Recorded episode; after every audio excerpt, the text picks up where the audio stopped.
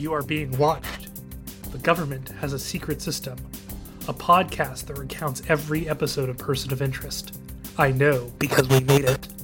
We designed the podcast to continue our bullshit, but we see everything. Random numbers of the week. People like you. Episodes the average viewer deems irrelevant. You wouldn't watch it, so we did. But I needed partners. Someone who had never watched this before. Hunted by weirdos on the internet, we record in secret. You will never find them. But, newbie or diehard, if your episode's up, we will find you.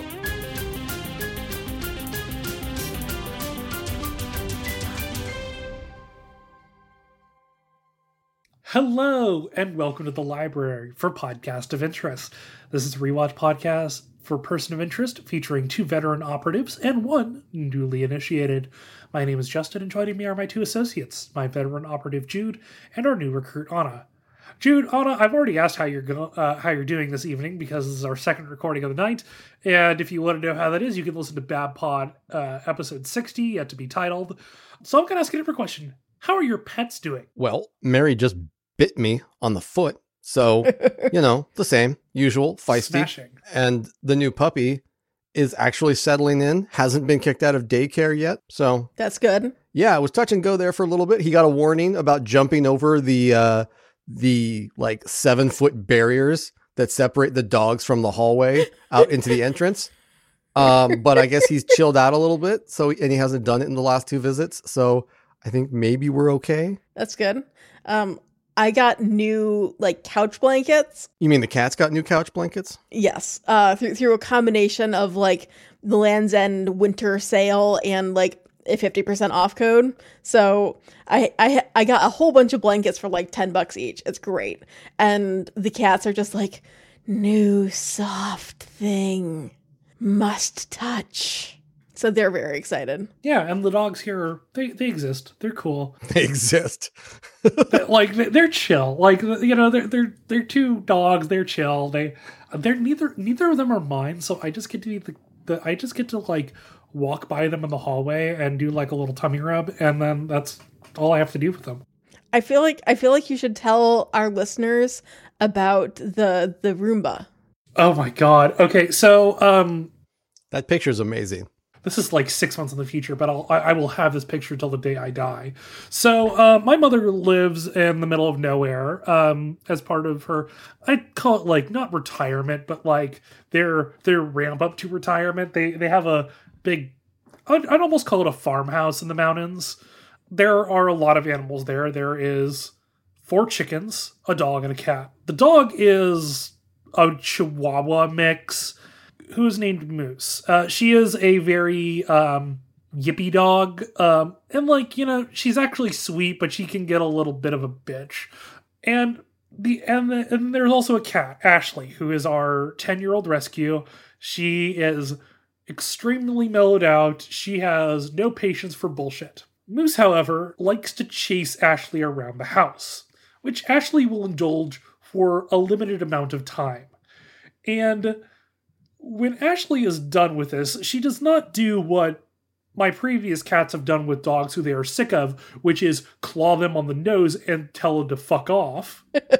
um, Ashley takes the high ground by sitting on a Roomba. And this is enough of a high ground to get Moose scared.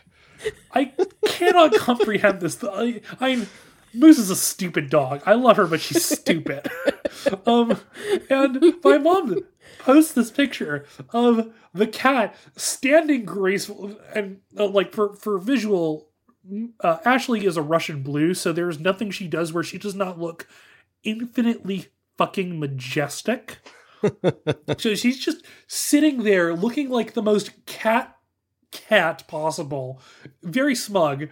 And Moose, meanwhile, is like has like her feet nearly parallel with each other, front front legs and rear legs like nearly aligned with each other, and her head is down, and it's like Just thoroughly defeated. Just this thoroughly is a defeated. meme picture. This is a meme picture, and I don't know what it's what meme it's you know, like imitating, but Yeah. it's just so fucking ridiculous. It's a meme format without like a without a meme Yeah, exactly. Yeah.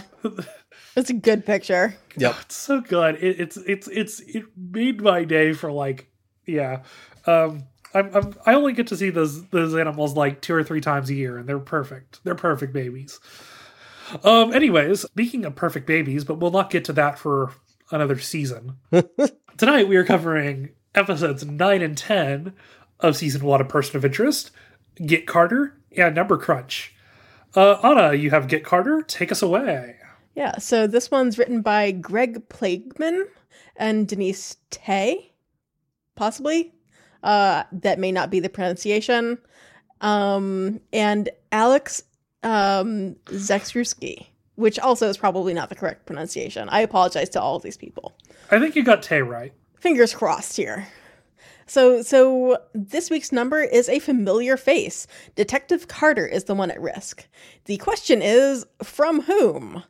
She's being targeted by Elias as a threat to his operation since she's continuing to build her case against him. Her active investigation has put her in the sights of gangster Hector Alvarez, who she suspects in the murder of a witness who considered testifying against Alvarez but backed out.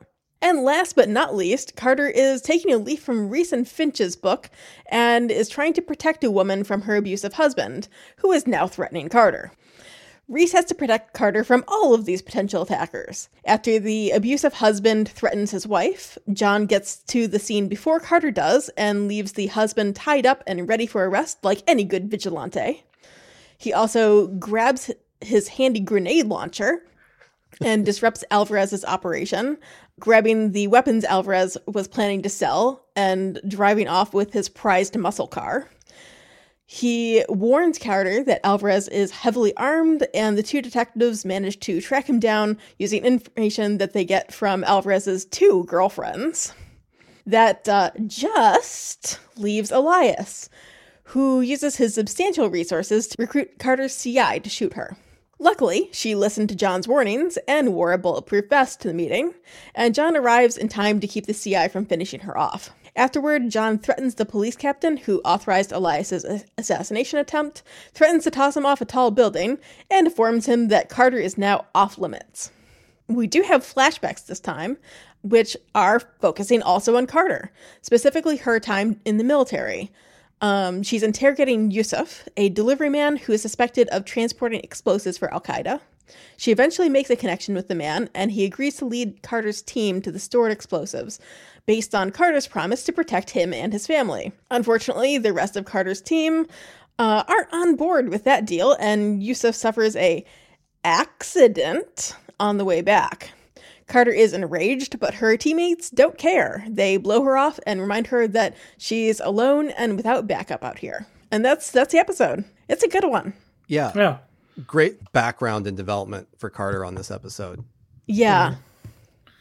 We get to see a lot of information about her, like learning that she has a son. Yeah. Her husband was also in the military and we're assuming killed in action. And I well, just a lot about her, like that she was an army interrogator.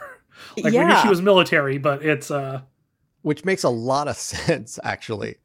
yeah. Yeah. I also really like that you get some really interesting angles of her. You get her relationship with the CI, the relationship with the son, the background as her interrogator. You, you see her working as the interrogator, and it really deepens the background you have on Carter and is going to tie in real nicely with the plot elements that we get in the next episode. hmm I think is going to help uh, explain why she makes some of the decisions she makes in the next episode. Yeah. The the flashbacks with the interrogator pieces also tie up really nicely with her first encounter with Reese in the pilot, hmm where, you know, we noted at that point that she is definitely a skilled interrogator.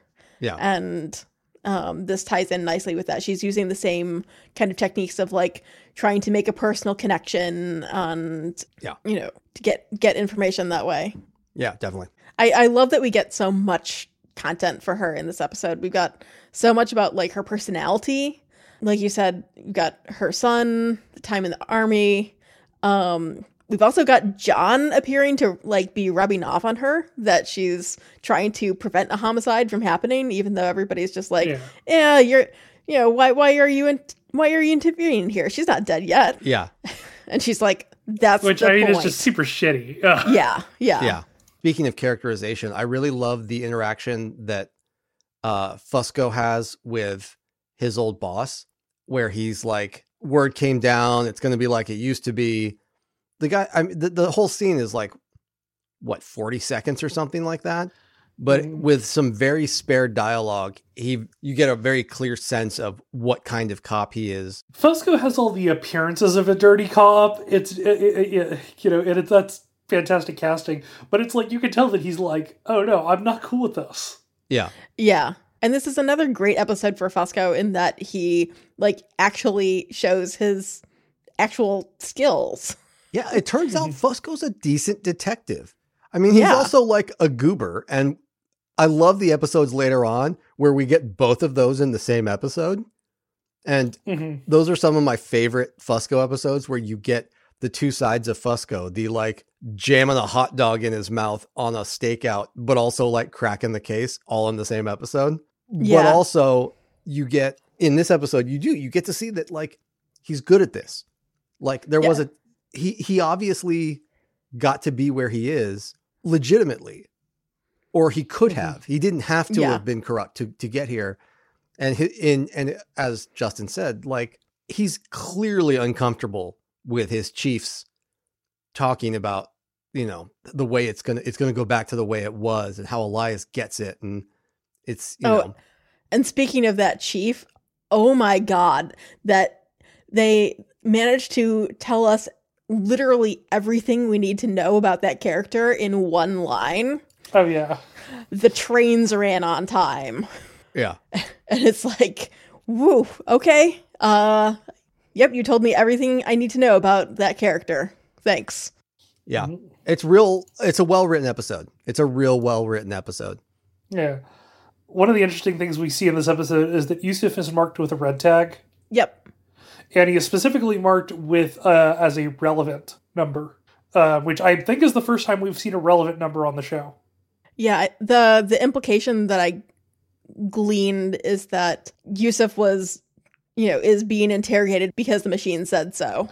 Yeah, we, we we're not going to see for a little while, at least, how relevant numbers are dealt with, like in the present day. But I do find it interesting, I like with it being 2004, this could be going through historical footage because I'm not sure. I I can't. Uh, this is this is one of those things where I'm like I can't remember when the machine gets delivered to the government. It took a while it took longer than three years.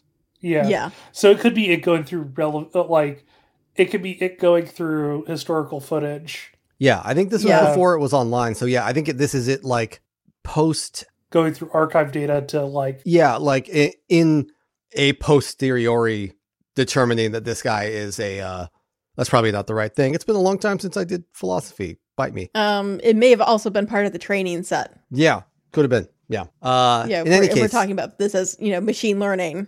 Yeah, but I think it's interesting that you point that out that he is identified as uh, a relevant number because I didn't catch that. I wasn't paying attention to what color his box was. I'm glad that you guys pay attention to that because I definitely didn't. Yeah, and the only reason I noticed it was it's a relevant it, the relevant tag. Yeah, Yeah, Which, if you see the word relevant on the screen, that's especially Yeah. the early seasons. It's like, oh, this is this is something. and it's a different red flag than like we'll see. We see some modern footage where Reese is fighting somebody or somebody's stalking him or something like that, and they have a you know red tag on them. yeah. But it's a different style.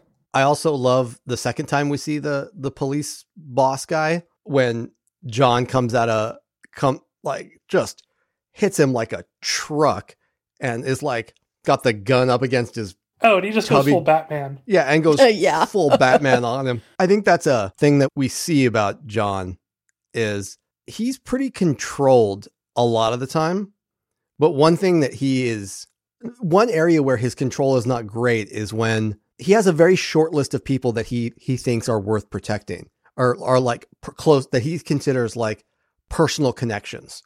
Uh and if they're threatened, he just he loses his fucking mind. Yeah, And you get that sense with Finch, and you get that sense now apparently with Carter that Carter's on that list too. We'll see. I don't know that Fusco would be on that list, but maybe. He's, he's very Batman in this episode, just in general. Yeah. Like the, that the fucking grenade launcher. And and just like gift wrapping the Yeah. uh, Oh, abusive very husband. I have I have an I have a weird note about that grenade launcher scene. So he grenade launchers in to the Mhm. to the garage and he very clearly shoots all of them in the chest.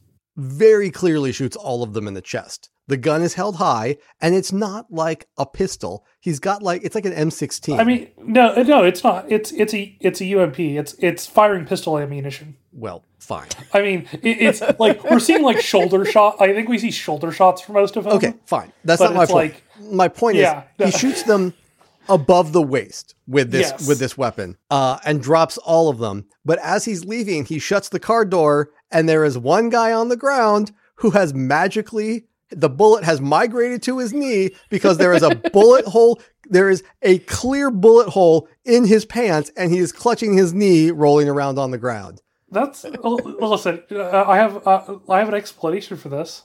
Um, Reese is uh, is muted, and his power is to make bullets travel to the knees. Yeah, no, I mean, I feel like it must be He can just do like the wanted bullet curve. Yeah, he uh, just every into bullet he shoots knees. inevitably ends up in a knee. That's just Yeah, he could just be like shooting out into the air and the bullets are just finding random people and hitting them in the knees. yeah, makes sense. I feel like this episode confirms my theory about how John grows his arsenal, though, because he Yeah. just takes all of those guns and are just and he's just like, these are mine now.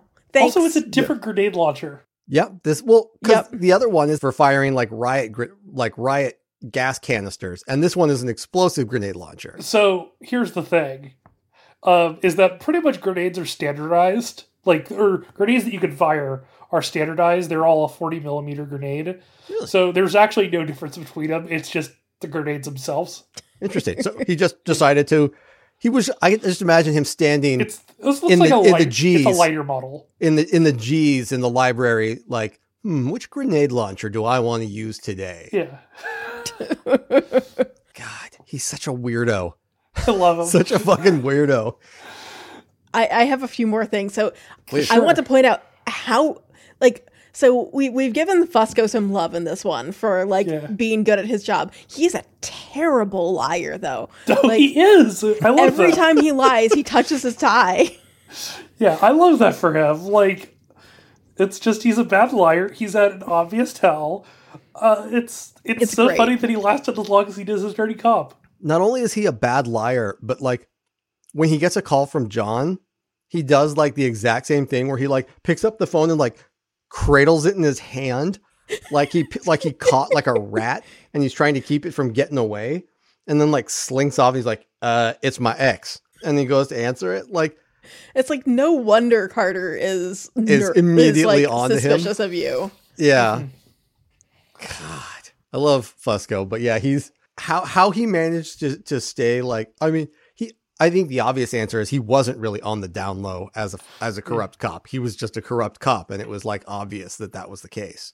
Yeah. I don't think anybody would have bought that he wasn't if he was. I also wanted to talk about the the two girlfriends thing because that's just one of my favorite tropes of like we we need to get information from one or both of these women so we're going to put them in contact with, with each other and make them realize that they exist and for at first they fight and then they like team up against the the man who wronged them and Yeah. it's such a specific trope but i really enjoy it and this is a this was a really good example of it i feel like Yeah. Yeah. It's it's well executed and I like that they immediately turn on him. There's zero loyalty. yeah Yeah. Yeah, I like that. I like that we learn the three things that Finch collects, which are Oh, vintage yeah. books, vinyl, and a Xerox and the Xerox Alto, which is hyper specific. Love that for him though. do we want to talk about what a xerox alto is Yeah, yeah. It's like the it was the first computer available for like purchase that had a graphic user interface made by the company Xerox, obviously. Um, but yeah, it is. Um, in 1979, it retailed for thirty-two thousand dollars, which is more expensive than every car I've purchased in the 21st century put together. Yeah, today's money, it's a hundred. and- It would equivalent to today's money would be one hundred fourteen thousand dollars, which Dang. is uh, Yeah. it had a six hundred six by eight hundred eight resolution Why? That's actually not bad for that era. for or pixels. Yeah, specifically. Like that's that's not bad, honestly. Yeah. You could you could get a lot done on that thing. Yeah. Oh yeah, and I just I just really want fan art of Finch hugging the Xerox Alto. I just I want this in my life. Uh, okay, I looked at this. I, I I- like I'm looking at it, and the mouse has three buttons. I love this. It's a pretty impressive piece. Yeah. Yeah, Yeah. it was cool. There's a funny scene in like in the opening thing at the bodega where Fusco says, "My friends call me Lionel. What's your first name?" Carter says, "Detective." Yes. And then at the end of the episode, when uh, John and Carter meet face to face for the first time after he saves her life, he calls her Joss, which just oh my Yeah. gosh, the feels Mhm. Yeah. Yeah. so good. That's all I've got for this episode. Um, Same. I didn't look up who the police captain is because I know he shows up in a later episode, and we'll do it then. Yeah. All right. Well, then uh, let's do Number Crunch. Season one, episode 10, Number Crunch, was written by Patrick Harbinson, and this episode was directed by Jeffrey Hunt. Our number of the week is actually four numbers. Uh, four seemingly unconnected individuals a lecturer at NYU, a hairdresser, a waiter, and an unemployed woman. As Reese begins to track them down, starting with the lecturer, he discovers a pattern of recent high end purchases and dramatic deaths. Eventually, Reese and Finch discover that all four of them were in the same place at the same time for a few minutes the site of a car accident involving the son of a congressman and a lot of cocaine and money. Turns out he was ripping off a charity he ran, and to cover it up, the, co- the congressman has hired a hitman. Reese manages to clean the situation up, but in doing so, exposes himself to a danger from his past. The danger is our plot uh, from the past, taking the form of CIA agent Snow, who bails Carter out of trouble after being benched following her, her CIA being shot by Reese. He's hunting for Reese and wants her help. She somewhat cautiously agrees, and they confront him as he's trying to save the last of this week's numbers, only for her to be shocked when a sniper, Snow's partner, shoots Reese. Carter, furious at being used, saves Reese and helps him and Finch escape. I'd just like to say that, in contrast to my B5 summaries, I'm getting pretty good at these concise person of interest summaries. Yeah. Yeah. Oh, yeah. This is actually not my favorite episode of season one, mostly because I feel, I don't know, I'm not sure why. I love like all the stuff with Snow and like the, like, The the numbers are pretty like nondescript. yeah, I don't love the number, the number plot, but I like everything else about it. I, I think the, the the number plot is a fun one. Uh, just for me, like it's a fun one just because of the f- play on the formula. I don't think it's like particularly interesting, but I like the I like especially like the the fact that it's not about investigation really, at least from the get go. It's about like it's a it's a protection job. Yeah, and I do Yeah. like though that it it does mean that they have to get like everybody involved. Where John's just like, I am. There are four of them and one of me, and the clock is ticking. We need all hands on this. So And and it's the first one that they isn't it the first one that they like legitimately fuck up? I wouldn't call it a fuck up. That some combination of the machine didn't give it in some combination of the machine didn't give them the information in time and they can't get to everybody, but Yeah, t- they don't save two two of the numbers. Yeah. Yeah. I mean, you could theoretically say the that Elias is maybe one of them, but yeah, yeah, that that's an, uh, that is entirely up to interpretation. And the the machine does not give out grades. yeah. It's true. I like the scene where Finch is almost blown up. Uh, his obvious reaction to that, and that whole scene is very weighted, and I like that. Yeah, that that's a really good scene and I feel like that scene also highlights the like difference in skill sets between Mm. Finch and Yeah. Reese. For sure. Because Finch is watching this and be like, "Oh, there's a there's a baby stroller by the car. Wait." And it take it he eventually figures out that something is wrong with this. Yeah. But like by that point, like Reese has been like yelling at him to get down for Yeah. like a while. Yeah. I really like snarky Finch at the beginning of this episode. I can sense my privacy being invaded. Yeah. Uh, yeah. Also, uh, the the thing that like both bothers me and like is hilarious is the scrolling code on God. Finch's workstation because I don't know about you, Jude, but I definitely set up all of my IDEs to perpetually scroll when idle. It, I just enjoy this the fun challenge when I come back to the computer and have to find where the hell I was Right? in you know ten thousand lines. Ugh. Yeah, this show gets a lot right about computer jargon and computer stuff, but it does like to have a fancy looking screen. It does fall Yeah. prey to that. Uh yeah. And it's just like, why is it scrolling? Yeah. Oh, uh, with regards to sort of the the plot plot, Snow is the most hilarious pseudonym. Justen helpfully points out that it's not his real name. No shit. It, it, it, I, I like. I don't think we have confirmation for that, but it can't be his real name. No, I mean, but I mean, like, no shit, it's not his real name. But I just think it's funny that like this absolute like dirt bag pile of dog shit character is uses the last name Snow when he's like, look, my backyard, it snowed a lot this year in my backyard, and the only snow that remotely seemed a- inaccurate accurate for this guy was the snow at the very end, right before it finished melting, that my dogs kept shitting in. Like that snow, maybe, but that would be more like dog shit than snow. This guy is like, he's one of those characters, one of those actors that has the face that says, I'm a piece of shit. I feel bad for him because, like, he's never going to be the leading man in a rom com. He's he's always going to be like the shitty guy that the woman's engaged to, that it, that has to she has to be like broken up. She has to break up with before she gets together with the main the the main character. Or He has huge tax collector energy. yes, I feel like part of that is not just his face, but it's the costuming too. Like the the kind of like you, You know could- nondescript tailored suit that they put him in. you could put him in a Bermuda shorts and a Hawaiian shirt, and he would still look like a guy that would love to audit you or shoot you or take you to court for something petty. He just has. I feel bad because I I'm, I don't know. Maybe he's probably a perfectly nice person, but he just has that energy. The actor we're talking about is Michael Kelly, um, who has been like in the last ten years, he's basically done like a bunch of this sort of roles. Um, he was in the the Tom Clancy the the Jack Ryan show. As a villain, I'm sure, or uh, Uh, he was a, like a lead on um, House of Cards. That said, the completely inappropriate pseudonym notwithstanding, I actually really love Snow's character. I think he's a great foil for both Mhm. Carter and Reese.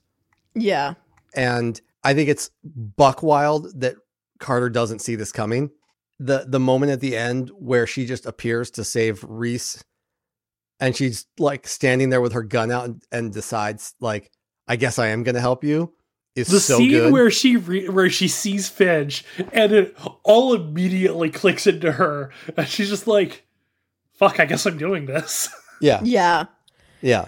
Uh yeah, and it, it ties in nicely with all the character development we got for her last episode. Mhm. Yeah. N- being alone where she does she's been told repeatedly like you know, you're all out there all alone and her son's, you know, who's got your back? Like this repeated mon- you know, refrain of like she's out there doing the hard work but she's alone. She doesn't have backup. And who saves her life from the CI? John shows up. And who's, you know, she's repeatedly seen the good work that they're doing and now he's been backing her up and she makes the decision that like these are the these are these are the people that are doing the work she wants to be doing not necessarily the police department Yeah. One of my favorite like little bits of this episode is John getting hijacked into a haircut.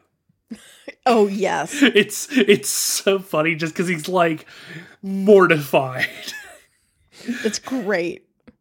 Uh and like the the number is flirting with him and he's just like question mark question mark Yeah, question like, mark. I don't know how to deal with this. Also, uh Thomas Paine might be Harold's worst alias. yes. Like it's cringy on purpose, but I really enjoy him as that alias though. The the like he he plays it really well. You know, speaking of you know, how Finch and Reese have different skill sets. Like Finch is so good at like being being the Sophie. that you know putting putting on the face of like a specific person and just like going with it. hmm John can't act his way out of a paper bag. John is always John. I'm casting my mind ahead through the seasons of this show, and I'm trying to imagine every episode where they put John undercover or with a backstory, and he's basically just Reese. Yeah. I mean, he sometimes he he sort of pretends to be something else, but not really, not really at all. Um, yeah. And then you have Finch, who's just like, today I'm a super wealthy investor, and then a law clerk, and then this. And he he vanishes into these. They're all a, a certain kind of role, but he's very good at at sliding into these unassuming roles where people don't expect. It's not that they don't expect the, these unassuming roles where people aren't looking hard Yeah. and he's able Yeah. to uh, take advantage of that lack of of real critical examination. And the fact that he looks unassuming and unthreatening. Yeah. Yeah, let's do this now. Um Ana, headphones. So, um the considering Harold's injury, hmm the car bomb has to like that's gotta be that's gotta suck for Harold. That's got to be super triggering. Yeah, that's gotta Right? be awful. Like I mean, it is it is basically like on a smaller scale rewatching Mhm. what happened Yeah, uh and that like you know especially like somebody he wanted to protect Yeah. it's No, like oh yeah. No, I imagine that that is intensely triggering, and I think that's, I think it's it, it speaks to like the protective instincts that John has going on in the relationship between the two of them. That they've become very protective of each other. yeah and like in harold's uh, harold's reaction afterwards of like super stressed and like i should have done more i could have i could have done something how did i not see this and it's just like oh my heart breaks for him Yep. We didn't have anything to say. We just wanted. To, we just feel like we should throw a few of these at you every episode or every other episode or so. yeah we don't we there's nothing like i don't think You guys were just talking about the X Men, weren't you? uh, Don't don't lie to me. I know you were talking about the X Men. um random funny thing in this episode is that um wh- the one of the congressman's aides calls uh fusco De- detective fiasco Oh yeah. which is the funny i'm like that's god That's really good. That's really good. then we have the like bugged pen that Harold gives the congressman. Mhm. Why does it have video? Because that's Harold's Harold's true scientific genius is not in fact in inventing AI. It's in his miniaturization and battery technology. Yeah, Yeah. because like that thing has to have an amazing battery. Yeah, this is this is not uh what's his name from Burn Notice taping uh, a cell pho- two cell phones together to to spy on on people. This is like bizarrely advanced surveillance technology, despite the fact that he has like, you know, he's working out of a library, a, a, a rundown library. yeah i just choose that's the one sci-fi thing in the show the one, the one. I have so many feelings about uh Harold coming to John's rescue at the end of this episode too. Because, you know, yeah, they've kind of like got this you know, they've got a bit of a like death wish pact going on between the two of them, right? yeah They're they're like, okay, we're gonna do this, but it's gonna kill us. And John's there being like, Well, it killed me, Harold. See ya. And he shows up anyway. Yeah, He's like, thanks for thanks for the opportunity, and Harold's like, nope, you're not dying. Yeah. Um, and we will see what we will see the lengths that he will go to for that, which I I, I truly adore. Yeah, I, I would say that one of the things that Reese is defined by these masculine cliches, right? These like hmm grunts and emotion, her, and stuff like that. But I think one of the things that they do well, one of the one of those cliches that they actually I think execute really nicely and actually make like a part of his characterization in a really like good way is that way that he uh becomes so emotionally invested in those few people that he connects with going all the way back to that voiceover Yeah. Finch is one of those people, and they're you know when that when that's threatened, you get to see Reese behave in a in a fairly erratic manner, and that makes for some fun TV sometimes. It does. Yeah. I, I suspect uh, Justen and I are thinking of the same episode. yeah. Oh. I, I wanted to have a bit of a sidebar here with okay so the the sisters are like the the the, the two numbers who are sisters are like this duffel bag full of cash is definitely going to solve all of our money problems and i i just want to point out like how erratically this show deals with money laundering and the the need to money well, launder. it's it's it's simple. If you're a criminal organization, you need to launder your money. If you're a good person, you don't. That's it. but like i guess i guess they they do have a leg up on like paying off the mortgage and everything with that cash because one of the sisters owns the beauty salon Yeah, you can you can uh, like as somebody who has to do a money laundering thing quarter like not quarterly annually. Um, a cash a cash forward business like a uh, uh, like a salon is the best way to launder money. yeah Isn't there yeah, a whole so- TV show about using a a mon- uh, a salon to launder money? Yeah, um, I, I uh, claws on TNT. I I get uh, I get uh, ads for it whenever I watch wrestling. No comment. Um, but so, yeah, so they're they're actually well situated to be able to launder that money, but it's not going to solve all of their problems instantly the way that they think it will. And are they going to launder it, or are, or are they going to walk into the their like bank and try and pay the mortgage with like two hundred grand in small bills? I mean, they're, you you probably I, if you if you like you probably like consulted like what is the easiest way for us to do this, and probably it's like okay, we're you know you establish a payment plan or something. I don't know Yeah. that, or you just like I don't know. You figure out a way. I like. I'm sure that like the that this is this is New York City in a crime drama. If you ask a random person on the street, they will tell you how to how to launder this money. Just assume every New Yorker knows how to launder cash. I, I just assume that all New Yorkers in fictional properties. No, I'm sure real life New Yorkers are fine. Every fictional New Yorker knows how to do crime. All right, Um, that holds up. yeah. Uh, I've got a hey, I know that face. Okay. Uh, so Wendy, uh, the redhead of the, the sisters, is played by Bridget Regan, who um, I first know from the rather bad but very fun Legend of the Seeker series. and she's also done like Agent Carter, Jane the Virgin. She's done a lot of stuff, but I know her first from that. I know her from uh, White Collar, where she Yeah. plays the uh, main character's rebound after uh, the woman he should have ended up marrying uh, departs. Ostensibly, I think because she joined another TV show. It must have been, and she's like a thief character.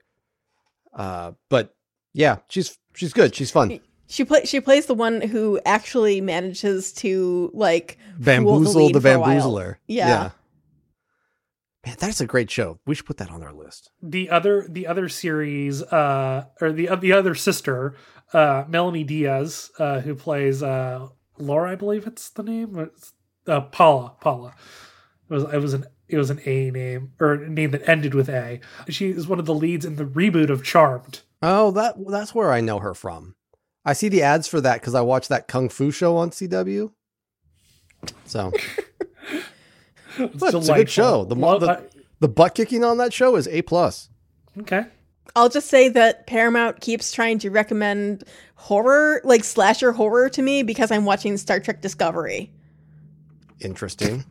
I mean, from what I from what I've been told, that like if I like Person of Interest, I will like Evil, which is the show that Michael Emerson is on after after this. But I am also a big baby who cannot handle horror. I mean, I'm not into it. I don't have a problem with it. I just not into it. All right. Well, is that it for us for this episode here? Um, I, the only thing I want to say is that John continues his like practice of like showing up mysteriously in front of the people he's trying to save and saying mildly menacing things. Yeah. Which he's like, he like. D- he he shows up to the sisters, disarms one of them, like does the like the slide rack and empties the magazine and whatever, and he's like, "You shouldn't buy a gun if you don't know how to use it." And I'm like, "Just say that you're here to help, dude." Yep. Uh, I also have a kneecap count for this episode. One, John, in a rare uh, Yeah, he reversal of fortunes. He Yeah. gets he gets kneecapped uh, by the sniper. He gets Karma. shot in the he gets shot in the stomach, and then as he's laying on the ground, the sniper is just like as an extra fuck you, shoots him in the upper in the the the meat of the thigh above the knee. Poor buddy. Yep. Gravy. Well, him getting shot does lead us to our next episode, which we'll cover next time, which is one of my An absolute all-time favorite favorites Oh, yeah, from so season far. one. Love me Yeah. a rear window. It's so good. So, all right. Uh, we're going to be covering episodes 11 and 12, Super and Legacy. Until next time, you are being watched. Ba-da-da, ba-da-da. The Babylon Project is an independent production. All views expressed on the show are our own. Clips from the original show remain property of the original owner. Music information can be found in the show notes. The rest of the show is licensed under a Creative Commons 4.0 share alike no derivatives license.